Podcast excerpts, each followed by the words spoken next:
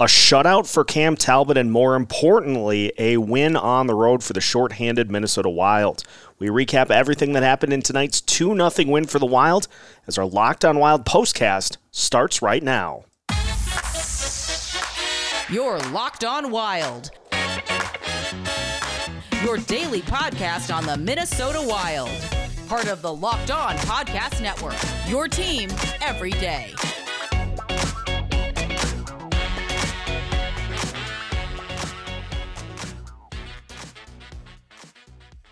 What's happening, Wild fans? Welcome to the Locked On Wild postcast as we recap a 2 0 win for the Minnesota Wild over the Montreal Canadiens.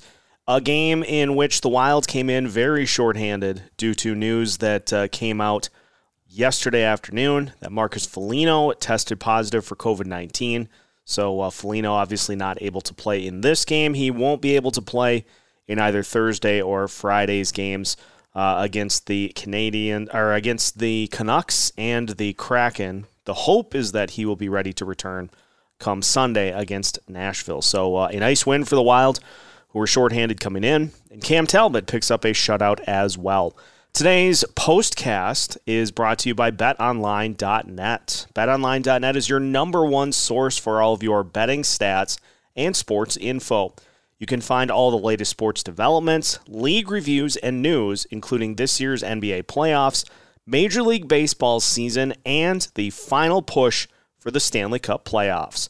BetOnline is your continued source for all of your sports wagering information, from live betting to playoffs, esports, and more. The Kentucky Derby coming up here in a couple of weeks, so you can get the latest on which horse is going to be the one to claim the crown. So head over to their website today or use your mobile device to learn more about the trends and the action. You can find all that and so much more at BetOnline where the game starts. Wild win 2 to nothing to move back into second place pending the result of the Blues game against the Boston Bruins. And uh, for the Wilds, as we alluded to, came into this game shorthanded. So able to get the win. Uh, a couple of things of note to uh, point out in this game. It was Mitchell Chaffee's first game in the NHL, and uh, gotta say, had a chance to uh, to see him out on the ice. Tried to kind of key in on Chaffee, and I, I thought the uh, I thought the line of of Dewar, Duhaime, and Chaffee did some good things. Obviously, not asked to do a whole heck of a lot, but uh, at the end of the day they battled hard. Chaffee got into a little bit of a scrum behind the net, so that was fun. And uh, they they made some winning plays to uh, help the Wilds pick up a win in this one. Something that Dean Evason absolutely loves with guys like Connor Dewar and uh, Brandon Duhaime as well. Just guys that grind and uh, battle every opportunity that they get. And so uh, kudos to those guys for uh, for grinding it out on the uh, the fourth line. New look third line for this game, which featured Nick Deslauriers, Joel Eriksson and Nick Bjugstad. Again, didn't think they were uh, didn't think they were particularly good or bad in this one. They they did okay, uh, but again, you're going up against the Montreal Canadiens, and so if you have two lines that are intact, such as the Kaprizov line and the Fiala line more often than not, that's going to be enough to win the game. And Kevin Fiala continues his hot streak as he uh, scores his 30th goal of the season on the power play. Interesting note with that that uh, you saw on the first power play unit for the Minnesota Wild Kirill Kaprizov, Mats Zuccarello, Joel Eriksson Kevin Fiala, and Jared Spurgeon. We have gone back to the four forward power play lineup. Thank goodness because the starting line combinations thing not working. So hopefully the Wilds keep that going consistently here down the stretch to try to get some sort of a semblance of a um, coherent power play uh, for the playoffs. And you know, on the penalty kill, the Wild did not give up a goal here, obviously tonight. So penalty kill did all right. Looked like they were uh, were being more aggressive um, in this one. So obviously that was something that we really liked to see as well. The big thing to pull away from this game, of course, is the shutout by Cam Talbot, who continues his unbeaten record over his uh, last now 15 appearances. Talbot just continues to uh, give the Wild just a really, really good goalie combo. Uh, he is now 11 0 3 in his past 15 appearances. Uh, made 26 saves for his 27th shutout of the season. Minnesota Wild now 16 2 and 4 in their last 22 games. And uh, they closed the season 23 5 and 4 against the Eastern Conference. That's unbelievable. So, Talbot, great, got the shutout. And, uh, you know, him and Fleury alternating. Uh, I've, I've seen people that are not super thrilled with that prospect. But at the end of the day, it keeps both guys fresh down the stretch. Nobody has to worry about any sort of a particularly long layoff.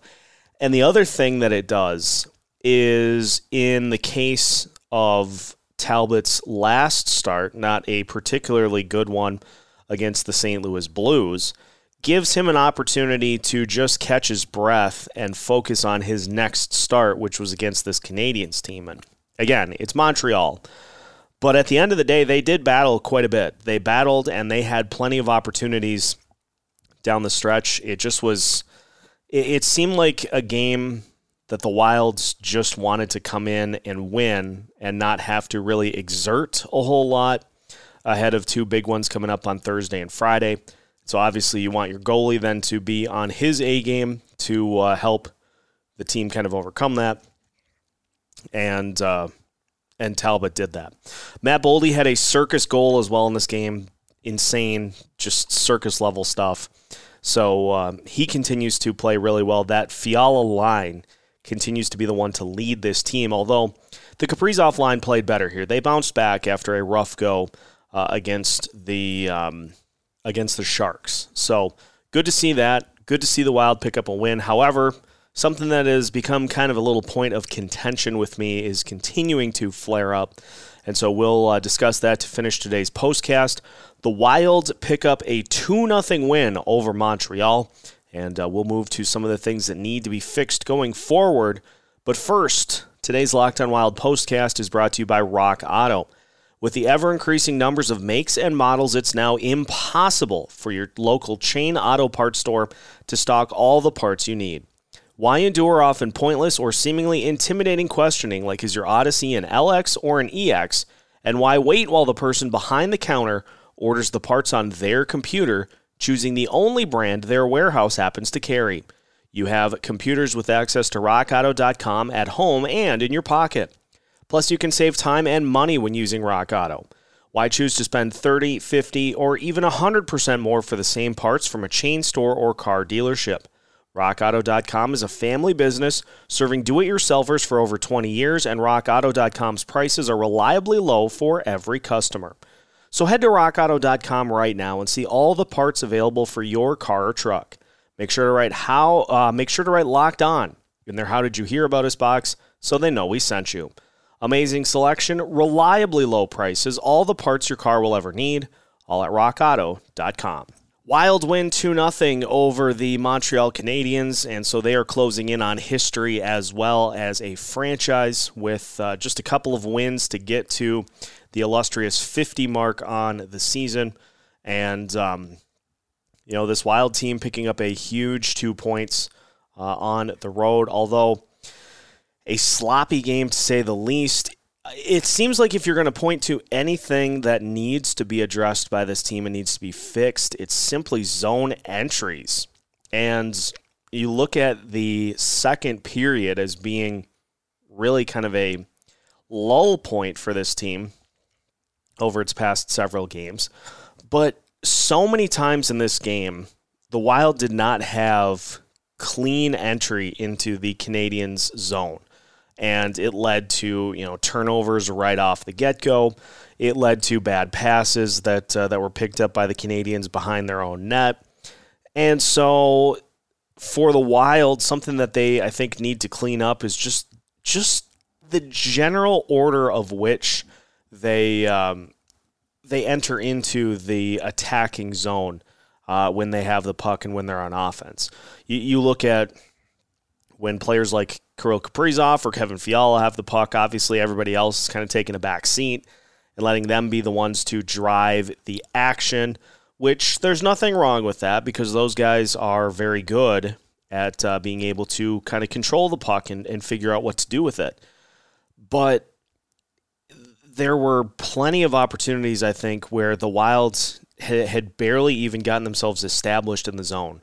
And the Canadiens, you know, poke the puck free or, or steal the puck and they go back down the other way and they've got a two on one or a three on two, or they just go right back to sustaining pressure on on their other end of the ice as opposed to letting the Wild get set up. And it led to some long shifts for uh, several members on the team. You know, the Boldy, Fiala, Gaudreau line got stuck out there for uh, over two minutes at one point because uh, they had tried to get something set up on the other end, but lost control of the puck, and uh, Montreal just went right back to work. So, if there's anything to tweak or uh, or try to kind of clean up, I think it's zone entries. I'm encouraged to see whether or not this uh, new look on the power play is something that sticks, or at least we go back to the four forwards and a defenseman um, mentality it's just it's this is a game that is hard to gauge because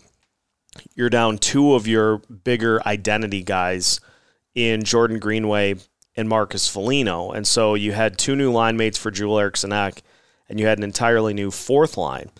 And yet, the Wilds, it really didn't ever feel like this game was in question. You know, the Canadiens had the um, the goal that was overturned due to goalie interference. Other than that, I mean, they had some good looks, but there really was never a point where you're like, oh boy, this is looking dicey. The uh, the Wild might not be able to pull this one out. Even when they were only up one nothing, it just it seemed like they always had an answer for the attack of the Canadiens and having Talbot be as good as he was certainly helped also. But at the end of the day, I think what it shows us is there is enough of a gap between where the Wild are at and where Montreal is at to where you can have this kind of a game as just a way to pick up a couple of points. Nobody got banged up, and uh, the Wild were able to just go on this quick little one game road trip, get the win, and uh, get right back to uh, right back to work for a couple of big ones on Thursday and Friday. So it's Wild didn't play great, but they didn't have to because uh, they you know have plenty of talent that uh, that was able to help them win it over the Canadiens. So all in all, two nothing win. Wild have now 48 wins on the season. And uh, for more on this and more on the Minnesota Wild, make sure that you're following Locked On Wild wherever you listen to your podcast. That does it for today's postcast. Join us after Thursday's game against the Vancouver Canucks. We'll have another Locked On Wild postcast for you, all courtesy of the Locked On Podcast Network.